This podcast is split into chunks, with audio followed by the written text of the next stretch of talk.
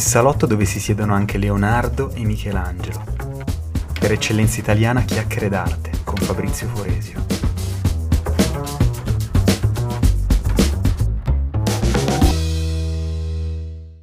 Pensate se oggi in tv annunciassero lo scontro tra Leonardo da Vinci e Michelangelo Buonarroti.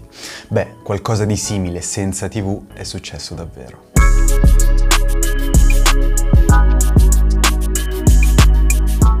Siamo agli inizi del Cinquecento e a Pier Soderini, gonfaloniere a vita di Firenze, viene un'idea. Far decorare le sale di Palazzo Vecchio con scene di battaglia che celebrino le vittorie della Repubblica di Firenze. Detto fatto, affida due decorazioni a Michelangelo e Leonardo, già maestri affermati che per puro caso in quel periodo si trovavano in città. Il salone, che ai tempi si chiamava Sala del Maggior Consiglio, era enorme. Per volume la più grande sala nata in Italia per la gestione del potere civile. Per questo i due affreschi immaginati dovevano essere titanici, circa 17 metri per 7. Ai due maestri vennero assegnati due soggetti diversi, due battaglie diverse. A Leonardo la battaglia di Anghiari, a Michelangelo la battaglia di Cascina. Inutile dire che gli stili con cui i due portarono a termine le opere furono diametralmente opposti, già che i due erano anche grandi rivali. Triste ma vero, nessuna delle due opere oggi è sopravvissuta.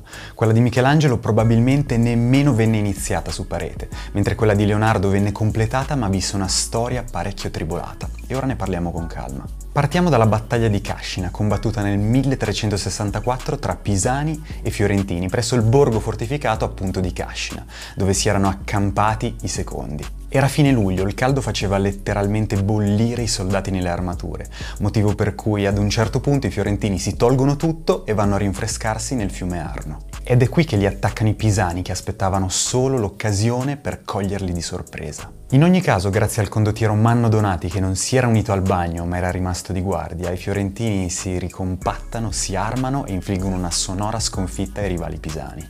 La scena rappresentata da Michelangelo è proprio quella del bagno nell'Arno e dall'allarme dato all'arrivo del nemico. Occasione perfetta per rappresentare uno dei suoi soggetti preferiti, corpi di ignudi, muscolari in movimento vorticoso. E questo vale per ogni singolo personaggio della rappresentazione, che sembra quasi una tavola anatomica.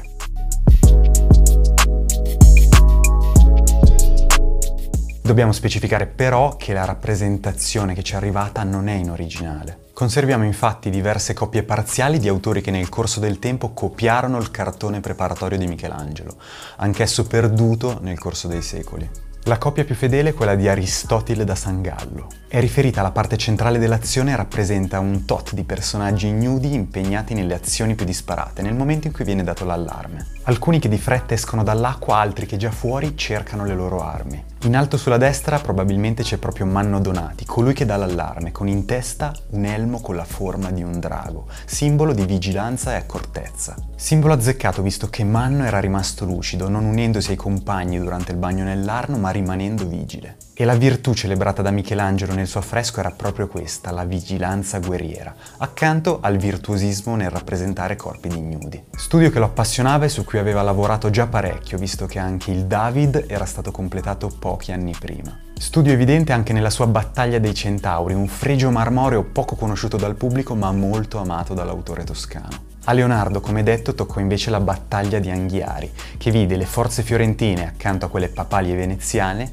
trionfare su quelle del Ducato di Milano. La battaglia si svolse nei pressi di Anghiari, in provincia di Arezzo, dove le truppe milanesi, comandate dal capitano di Ventura Niccolò Piccinino, si scontrarono con quelle della Repubblica. Anche qui purtroppo l'originale non è conservato, anche se a differenza di Michelangelo, Leonardo, almeno in parte, lo dipinse su parete, visto che ci lavorò più di un anno con l'aiuto di sei assistenti. E quindi perché non è rimasto nulla? Vi chiederete. Beh, qui la colpa, se si può parlare di colpa, è degli antichi romani. Sì, perché per il suo titanico dipinto sperimentò una tecnica tramandata dai tempi dell'antica Roma, in realtà anche dell'antica Grecia, l'encausto, che lui rievocò dai testi di Plinio il Vecchio. In brevissimo, come funziona?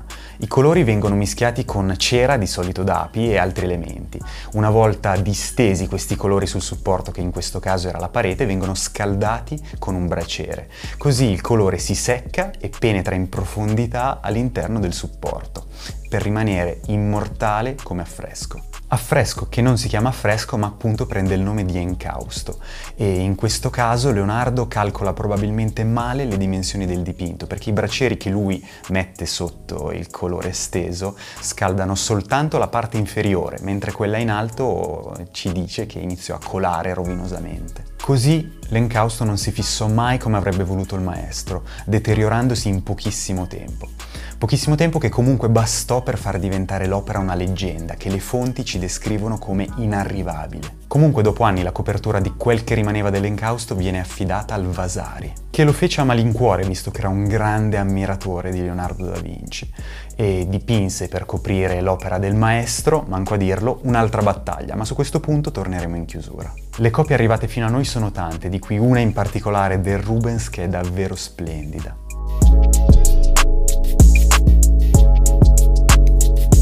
Come splendida anche una copia anonima, oggi conservata agli Uffizi di Firenze. Anche dalle copie salta subito all'occhio come lo stile di Leonardo fosse completamente diverso dall'impianto che aveva utilizzato Michelangelo per la sua battaglia di Cascina. Vediamo la scena centrale della battaglia di Anghiari dalle copie che ci sono arrivate. Quattro cavalieri che lottano per il possesso di uno stendardo. I quattro cavalieri rappresentano le due fazioni in lotta, il condottiero milanese Niccolò Piccinino con suo figlio Francesco e dall'altra parte Ludovico Scarampo e Pier Giampaolo Orsini per la fazione fiorentino-papale. La scena rappresenta i fiorentini che riescono a sottrarre lo stendardo dei milanesi, punto cruciale della battaglia di Anghiari. I personaggi sono metafore parlanti, cioè vogliono rappresentare sia le fazioni per cui combattono, ma soprattutto le virtù che il pittore voleva assegnare a queste fazioni, con Leonardo che ovviamente era di parte. I volti dei cavalieri milanesi sono deformati dal furore bellico e dalla rabbia, quasi bestiali, ferini. A ciò aggiungiamo anche le decorazioni dell'armatura di Francesco Piccinino, dedicate a Marte, il dio della guerra. Lo vediamo soprattutto nelle corna di ammone sull'elmo e nel montone che sta sul pettorale dell'armatura, antichi simboli della divinità guerresca. Marte in questo senso per Leonardo era simbolo di una modalità di condurre la guerra feroce e irrazionale, tipica di capitani mercenari come erano appunto i Piccinino. Al contrario, i condottieri di parte fiorentino-papale sono dipinti come simbolo di una modalità di condurre la guerra equilibrata e razionale, più come era nella verve, nella vena del pittore toscano. Anche per questo i loro elmi in più copie che ci sono state tramandate, come ad esempio nella tavola Doria, sono sormontate dal drago, simbolo spesso e volentieri di prudenza e vigilanza. Mentre in altre dalla maschera di Minerva, divinità che opposta a Marte garantiva una condotta in guerra razionale ed equilibrata, al contrario appunto dell'impulsività e della ferocia. Altra differenza con il dipinto di Michelangelo ovviamente la resa dei personaggi che qui sono dipinti super dettagliati e in armatura, non in ignudi. Questo anche perché Leonardo inizialmente nella sua carriera fu molto critico verso quei pittori, e quindi neanche troppo velatamente verso Michelangelo, che dipingevano i loro personaggi, e cito testualmente, così muscolosi da sembrare dei sacchi di noci. Spoiler, sono critiche che si rimangerà perché poi nel corso del tempo anche lui si dedicherà allo studio approfondito dell'anatomia umana e di personaggi resi altrettanto muscolosi. Ma questa è un'altra storia, ovvero di come fu il più giovane tra i due, Michelangelo, ad influenzare il più anziano, Leonardo da Vinci. L'opera di Leonardo però è condita da un mistero che ancora oggi fa sognare.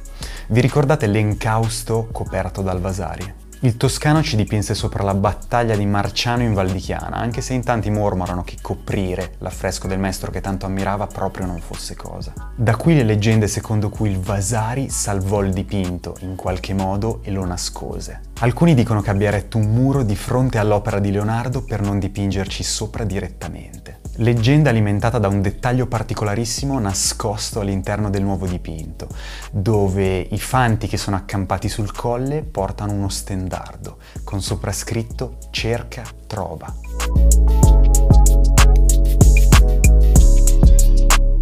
Motto che non dovrebbe essere riconducibile a nessun partecipante alla battaglia. Ancora non è stato possibile capire se sotto l'opera del Vasari ci sia effettivamente ciò che resta, se resta, dell'opera di Leonardo, visto che la tecnologia non ci permette di capirlo senza rimuovere l'opera in superficie, quindi distruggerla. Anche se l'opera potrebbe nemmeno essere lì sotto, visto che i più cervellotici indicano quel cercatrova come anagramma di Torre Vacca, la torre di Palazzo Vecchio, dove a questo punto potrebbe essere nascosto l'encausto perduto. Non lo sapremo e dovremo aspettare ancora qualche anno e poi chissà.